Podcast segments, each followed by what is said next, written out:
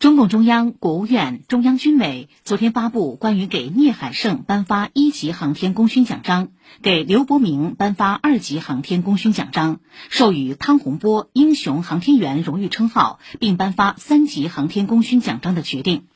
决定指出，六月十七号，航天员聂海胜、刘伯明、汤洪波驾乘神舟十二号载人飞船成功进入太空，顺利完成与天河核心舱自主快速交会对接。并开展一系列创新性、突破性科学试验和空间应用任务，在轨驻留三个月，于九月十七号顺利返回。神舟十二号载人飞行任务是实现载人航天工程三步走战略目标至关重要的一次任务。中国人首次进入自己的空间站，标志中国航天事业高水平科技自立自强迈出新步伐，加快建设科技强国、航天强国，获得最新成果。聂海胜同志三次执行载人飞行任务，两次担任指令长，成为首位在轨一百天的中国航天员。